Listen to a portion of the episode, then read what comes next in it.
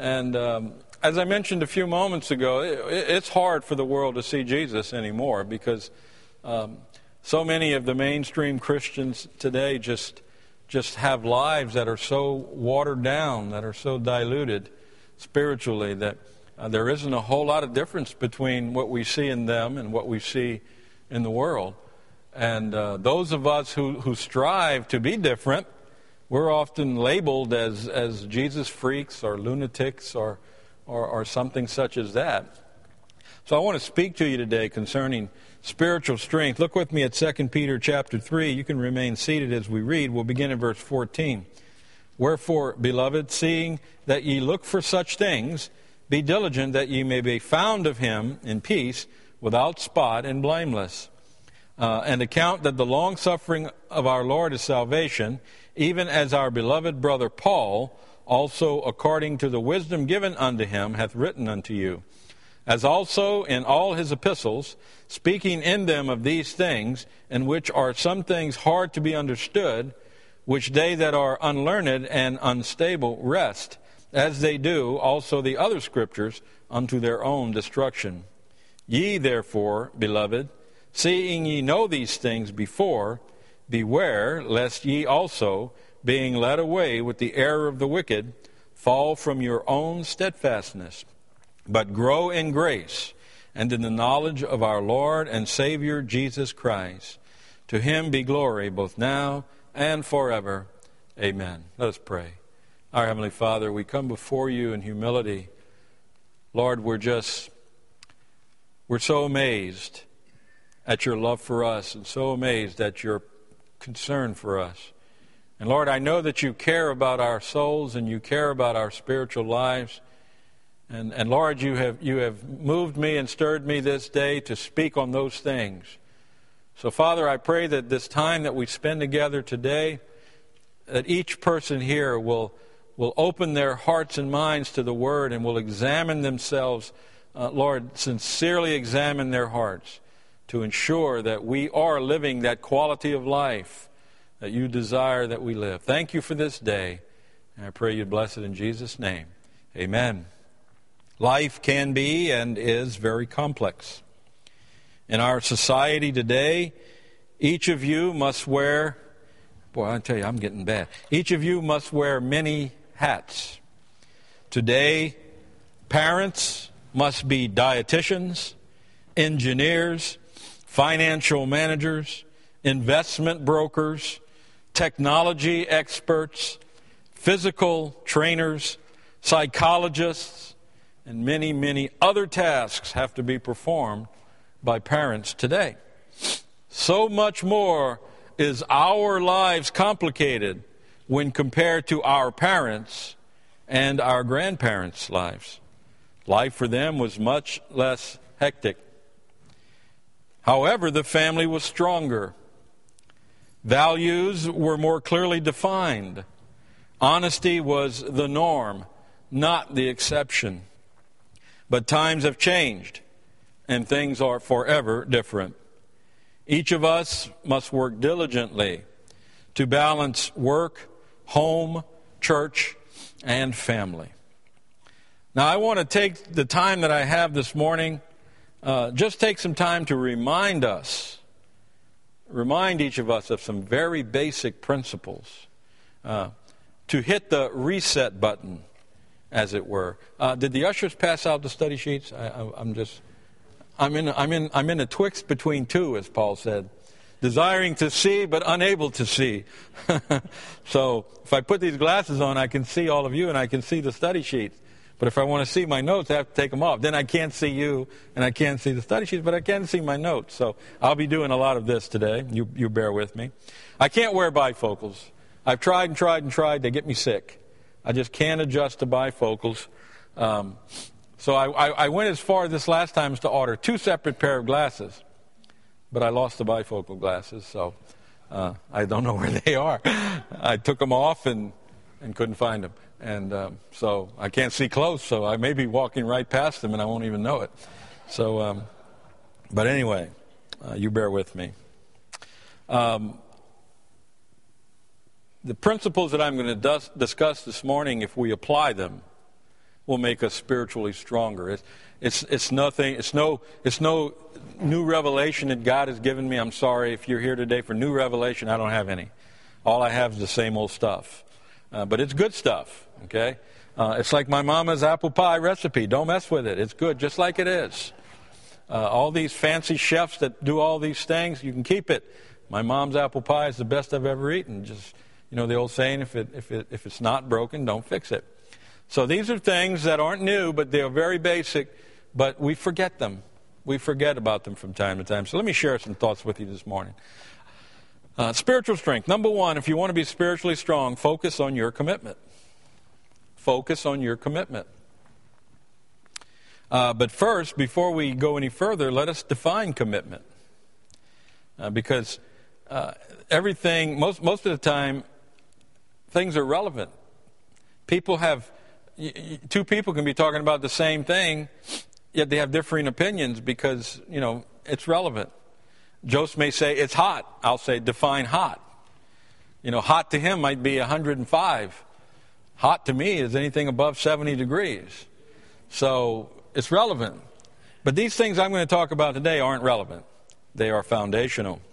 So, first, uh, let me define commitment. Commitment, uh, to commit oneself, is to do some act or make some declaration which may bind the person in honor, in good faith, or consistency to pursue a certain course of conduct or to adhere to the tenor of that declaration. So, given this, we understand that a commitment is an act or a declaration that we make. Uh, when, a, when a young man and a young woman, or even an old man and an old lady, fall in love, they go to the marriage altar and they get married. They make a commitment, right? They, they go through the action of, action of being married. They make a declaration of their, of their love for one another, and they make a commitment and they become husband and wife. By the way, if any of you doesn't know it yet, Carla and Ron have made that commitment just recently. And uh, I didn't know about this until we were at the campout. And uh, we're sitting under, un, we were sitting at Abshire Estate at the uh, campout. I have a 12 by 12 artificial grass carpet and a big 12 foot canopy, and, and uh, we were sitting at Abshire Manor.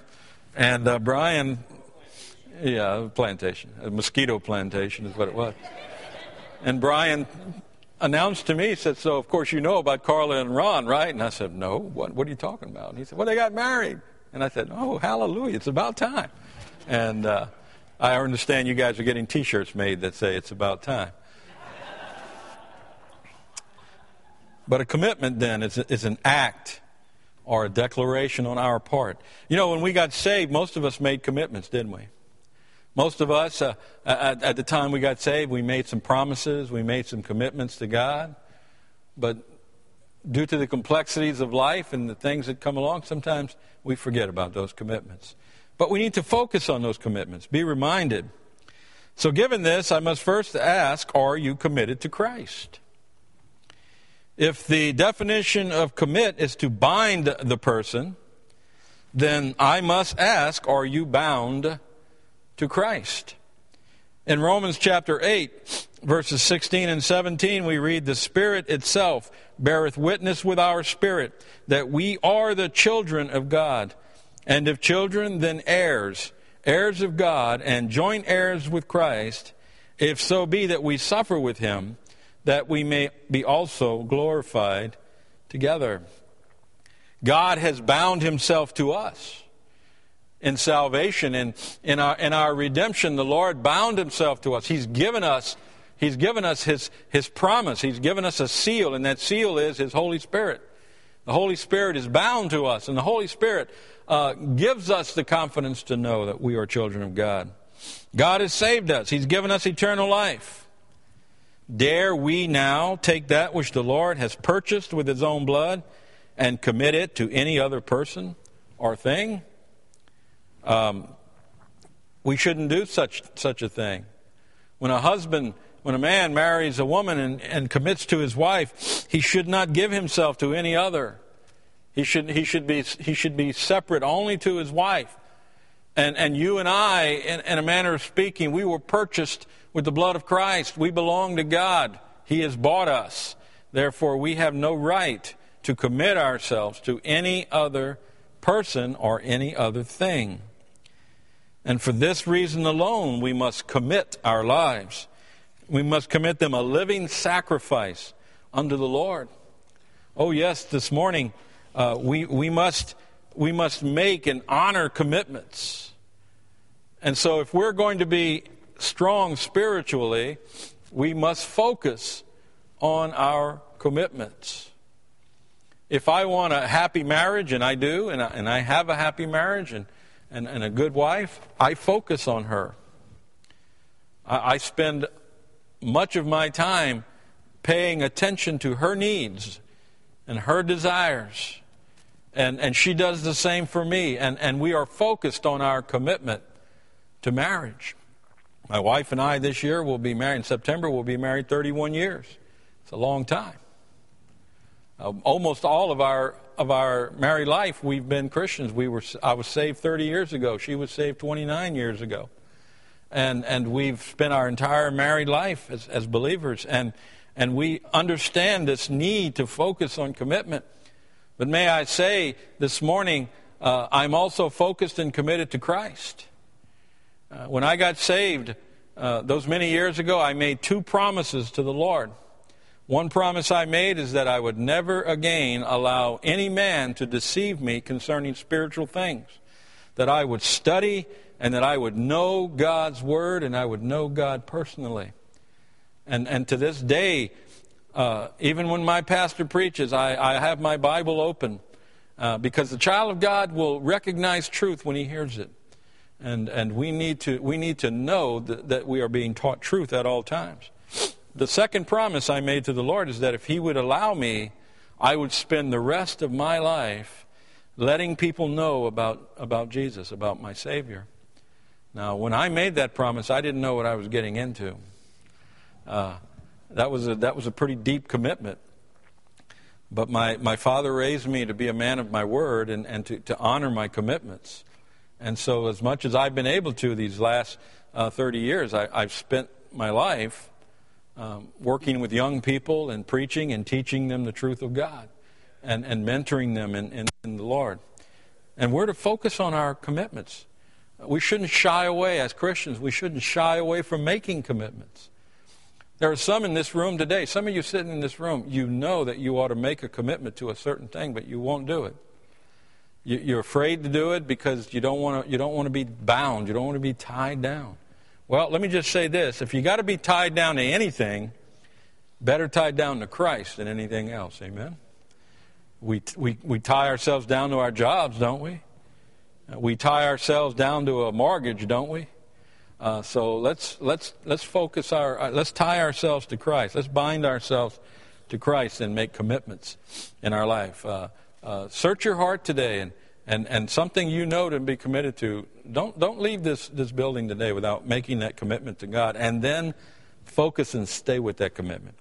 How can we be spiritually strong? Number two, fulfill your calling. Fulfill your calling. 2 Peter chapter 1 we read from verse 10 Wherefore, the rather, brethren, give diligence to make your calling and election sure. For if ye do these things, ye shall never fall. Make your calling and your election sure, Peter tells us. Now, each of us here today, everyone here, we have been called by God. We've all been called unto salvation. As we sit here today as God's elect children, we received a call from God. We've been called unto salvation. We've all been, been appointed unto sanctification, and, and, and, and uh, we've all been called to be separate, and, and, and we could, the list could go on. We've been called to sonship, and, and we've been called to servantship, and all these things. But more directly, we each have been given a call by the Lord, an individual call by God we were, we, were, we were called unto eternal life, as I said, and this was the inward call of grace by the sovereign will of God. Our salvation was not one of chance occurrence. Despite what the polluted doctrine of many Baptists today may say, our glorious Savior did not sacrifice his life on Calvary for the hope or chance that some men would believe. He died for his elect people, he died for his chosen people. In John chapter 14, we read, I am the good shepherd, and know my sheep, and am known of mine. As the Father knoweth me, even so know I the Father, and I lay down my life for the sheep. And other sheep I have, which are not of this fold, them also I must bring. And here he's speaking of the Gentile nations. And they shall hear my voice, and there shall be one fold and one shepherd. Jesus did not die to give me a chance to be saved. Jesus died to secure my salvation. In John chapter 6, we read in verses 37 through 39 All that the Father giveth me shall come to me, and him that cometh to me I will in no wise cast out. For I came down from heaven not to do mine own will, but the will of him that sent me. And this is the Father's will which has sent me, that of all which he hath given me I should lose nothing, but should raise it up again at the last day. But as I said, we've, we've, all, we've been called to salvation, we understand, and, and there are seven distinct calls of God that are corporate calls to his elect people. But then there are also the individual calls of God that we receive. What about these calls? What about this? Well, I'd like to make three observations about these distinct calls for each of us. First, they are according to God's plan. We are called individually according to God's plan. In 1 Peter chapter 1, Peter writes, Peter, an apostle of Jesus Christ, to the strangers scattered throughout Pontus, Galatia, Cappadocia, Asia, and Bithynia, elect according to the foreknowledge of God the Father, through sanctification of the Spirit, unto obedience and sprinkling of the blood of Jesus Christ, grace unto you and peace be multiplied. I, I am just awestruck by this passage of Scripture. Just look at what Peter said. He said that we are elect according to the foreknowledge of the Father. Now, foreknowledge implies forethought. And forethought requires planning. It denotes predetermination, which is planning in advance of acting, the act of meditating beforehand or previous deliberation. We all understand this this concept of, of foreknowledge and forethought and planning. Um, we all do this on a regular basis. We, we, we uh, take a vacation, for instance. Let's just use a vacation. If you just wake up one day and say, hey, let's go on vacation, and you just take off with no plans, no agenda, buddy, hang on, you're in for quite a trip. I plan, when I drive to Louisiana, I plan that trip out. Right down to almost a minute. I know where I'm going to be at any given time. I've taken the trip so many times I could do it in my sleep. Matter of fact, sometimes I, I actually do take the trip in my sleep. But it takes forethought. And forethought denotes planning. In Romans chapter 8, we read, For whom he did foreknow, he also did predestinate to be conformed to the image of his Son, that he might be the firstborn among many brethren. Moreover, whom he did predestinate, them he also called. And whom he called, them he also justified. And whom he justified, them he also glorified. Now, this verse is amazing. It tells me that, that, I was, that I was predestined, that God foreknew me according to his own plan before the world was created, before God made anything, He had planned already to save me. That's amazing, isn't it? That's, that's incredible, as a matter of fact. And, and not, only, not only that, but He had already called me.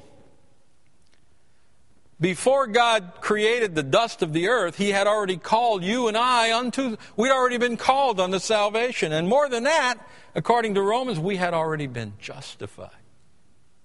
Wow. Isn't that amazing? Um, listen, our calling from God is, is not a little thing. It's, it's quite magnificent. And you and I had better determine what God has called us to do, and we better get serious about it because this has been planned since before the beginning of time. So we are called according to God's plan, but secondly, unto God's purpose. Letter B, unto God's purpose. Everything that God does is purposeful. Now, I'm guilty I'm guilty of wasting a lot of time. I don't know about you. But sometimes, I, I know, you're all looking at me saying, no. Sometimes I do things for no reason at all. Just the other day, I walked in the backyard and I kicked Apollo's soccer ball across the yard. Absolutely no purpose in what I did. And we all do things like that. We all go through life and we, we do things with no purpose in them. Right? You're all looking at me like you don't know what I'm talking about. Trying to tell me none of you have ever wasted time? But God, this is, this is amazing. God never wastes one second. Absolutely nothing God does is without purpose. Everything he does is purposeful. We read in 2 Timothy chapter 1, uh, verses 8 and 9. Uh, be, thou, be not thou therefore ashamed of the testimony of our Lord, nor of me his prisoner, but be thou partaker of the afflictions of the gospel according to the power of God. Now, listen to verse 9 who hath saved us and called us with an holy calling, not according to our works, but according to his own purpose and grace, which was given us in Christ Jesus before the world began. God never moves, the song says, without purpose or plan. And God doesn't waste time. God planned to save me, and He did. And He did this with a purpose in mind. You and, yes, you and I are called, and, and we're given gifts by God, and we're given these gifts to fulfill His purpose for us. What is, what is God's purpose for you? What, what, what purpose in God's will do you fill? I'm sad to say a lot of people have no idea. They, they just don't know why God has called them. They, they, they, don't, they don't understand the purpose for their Christian life. Do you know God will not hide this from you? He will not withhold from you the truth of why and what He has called you to do? But we must seek it. We must inquire of the Lord. And, and, and, and generally, I'll tell you the best way to figure it out is make yourself available. Make yourself available to, to serve the Lord. Make yourself available to serve in His church. And, and I, I can promise you, before too long, you'll learn why, you'll, you'll figure out God's purpose for your life. So we're, we're called according to God's plan, we're called unto God's purpose. But then, thirdly, I want us to understand we are called for God's pleasure. We are called for God's pleasure. In 1 Corinthians chapter 12 and verse 18 we read, "But now hath God set the members, every one of them in the body, as it has pleased him. It is God that has called us. And, and this calling, we, we see, was unto God's purpose and, and by God's plan. And Paul tells us in, in Corinthians chapter 12 that God sets us in the body as it pleases Him to do so. Now, this tells me then that I should be content to serve where God has placed me to serve. Be content to do what God has given you to do. If God has given you the ability to sing, then, then use that ability and, and sing in the choir. If God has given you a, a, a warm and comforting personality, now that's something He hasn't given me. You know, new, new members come along and they often, after they get to know me, they often say, You know, when I first came there, I was afraid of you. You, you seemed very standoffish and intimidating. I don't mean to come off that way, but I guess that's the way I am. Some of you, though, God has given you a, a warm and comforting spirit. I think of the Jeffersons, just such warm and friendly people and comforting people. Well, then use that. Use it. And, and by the way, don't be jealous of what God has given someone else the ability to do. See, God hasn't given me that warm and comforting spirit, so I'm not jealous of, of Larry and Janet. I don't go around behind their back and say, I think it's just phony. I think, yeah, I think, I think it's all an act. No, I'm, I'm thrilled to death that they're comforting and warm and comforting. That way I don't have to worry about it. See? They, God's given them a purpose. God's given them a talent. And, and, and I'm, I'm pleased that, at that. And I don't, I don't covet what He's given other people the ability to do. Each of you have gifts and talents that I can't do. I have, I have gifts and talents that you can't do. And what God has done is uh, He's brought this, this, this group of people together and given us each a purpose and given us each a job, a task. And when we all fulfill our tasks together in harmony and not jealous of one another and not backbiting one another, but when we all work together, the body functions wonderfully. There are billions of cells in my body, each one has a different purpose. And I'm so glad that they all cooperate when, when they start not cooperating, you get sick. And you don't feel very good, do you? And, and it's not a fun thing. So uh, we, we serve, uh, we're called for God's pleasure. We need to remember that. Don't covet another man's gifts. Don't covet another man's job in the church. Be content to serve the Lord where He has called you. If the task God has given me to do is according to His good pleasure, then I should give that task every ounce of energy I have.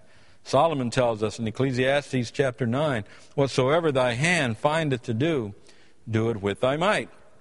For there is no work, nor device, nor knowledge, nor wisdom in the grave whither thou goest. My grandpa used to tell me if something is worth doing, it's worth doing right.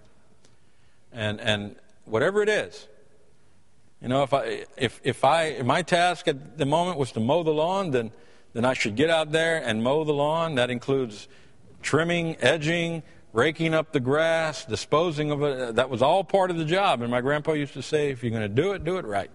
If you're not going to do it right, get out of the way and let somebody else do it. And that, that's pretty much the attitude we need in life. That's not what we find in society today. We find in society today people that don't know how to finish a task, people that start something and, and they, they don't finish it, uh, like divorce.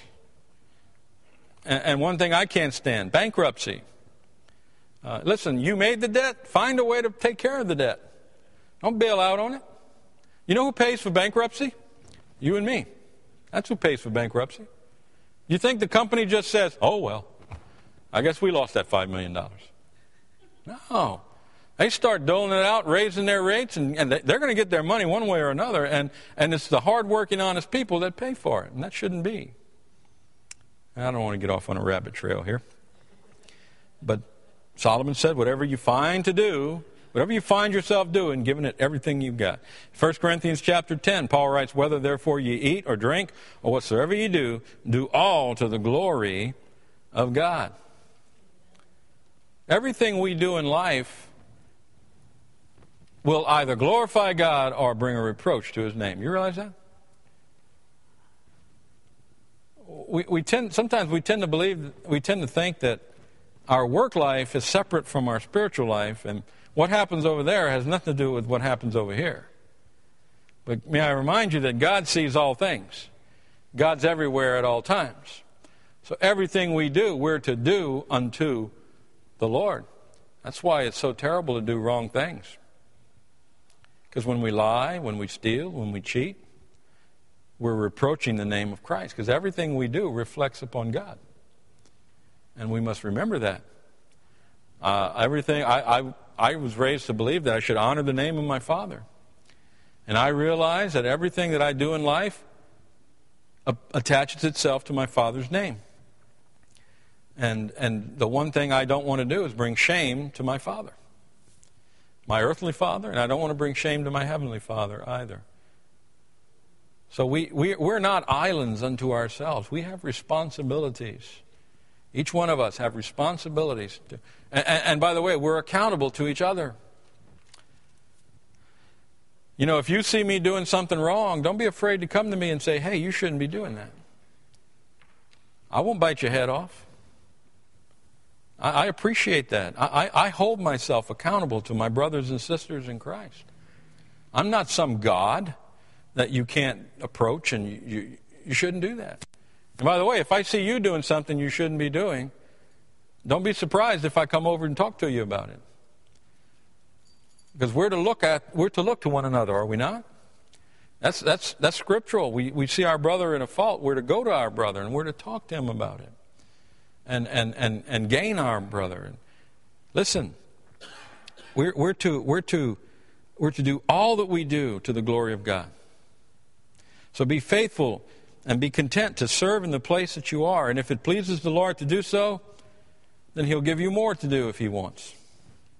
If you want more to do, don't worry. We've got lots to do.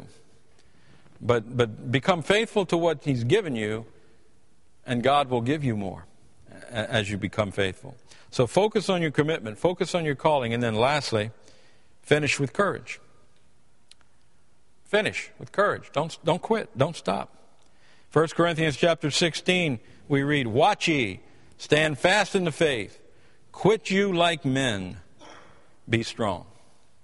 I like that phrase, quit you like men. Now, ladies, I know it's hard for you to quit like men. So quit you like women. But what he's saying here is have some character. Listen, I don't care if you were raised in a, in a, in a dysfunctional home and, and your, your, your father had no character. That's not an excuse to live a careless life. It's not an excuse to be a quitter because your heavenly Father has set the best example you could ever look for. Jesus didn't quit, He endured suffering all the way to the cross. And by the way, He didn't have to. You remember what He told Peter in the garden? All he needed to do was call unto his father, and he, his father would send 12 legions of angels to his side. Jesus did not have to die on the cross. He chose to die on the cross because that was your and I only, your and my only hope. Quit you like men, Paul wrote. I like that. I like that. Uh, I, I think about Joab, David's general. In 2 Samuel chapter 10 and verse 12, he, speaking to his men, he said, Be of good courage, and let us play the men for our people and for the cities of our God. And the Lord do that which seemeth good, seemeth him good. Do you see what he said? Play the men for our people. And you know, as I, as I preached last Sunday morning, is there not a cause? It's time. There's a cause today. It's time for men to stand up and take charge. Take charge of your home, take charge of your children, take charge of, of, of, of your, your service to God. It's time that we, that we play the man, play the men, as it were. Praise the Lord for our men at arms tonight, for our men and women in combat in Afghanistan and, and in Iraq. It is because of them that you and I have the freedoms that we have, because of them and, and the many soldiers who went before them.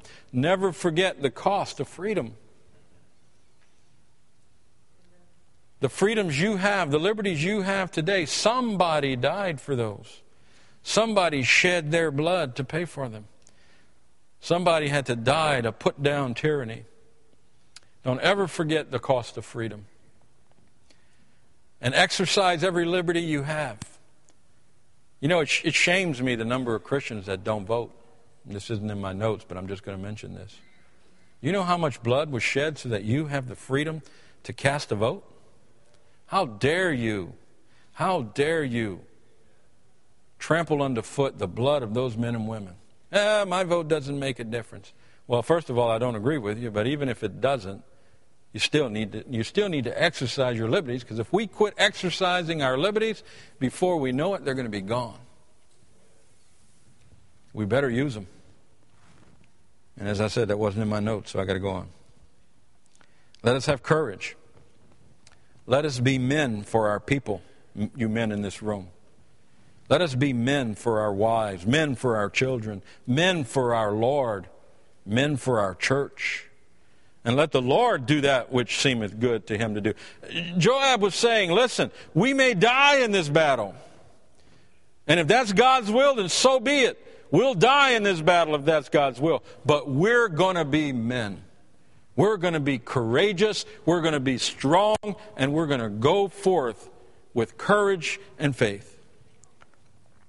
Quit like men, not like cowards, not like children, like men. Today, if you and I are going to have spiritual strength, we're going to have to focus on our commitments.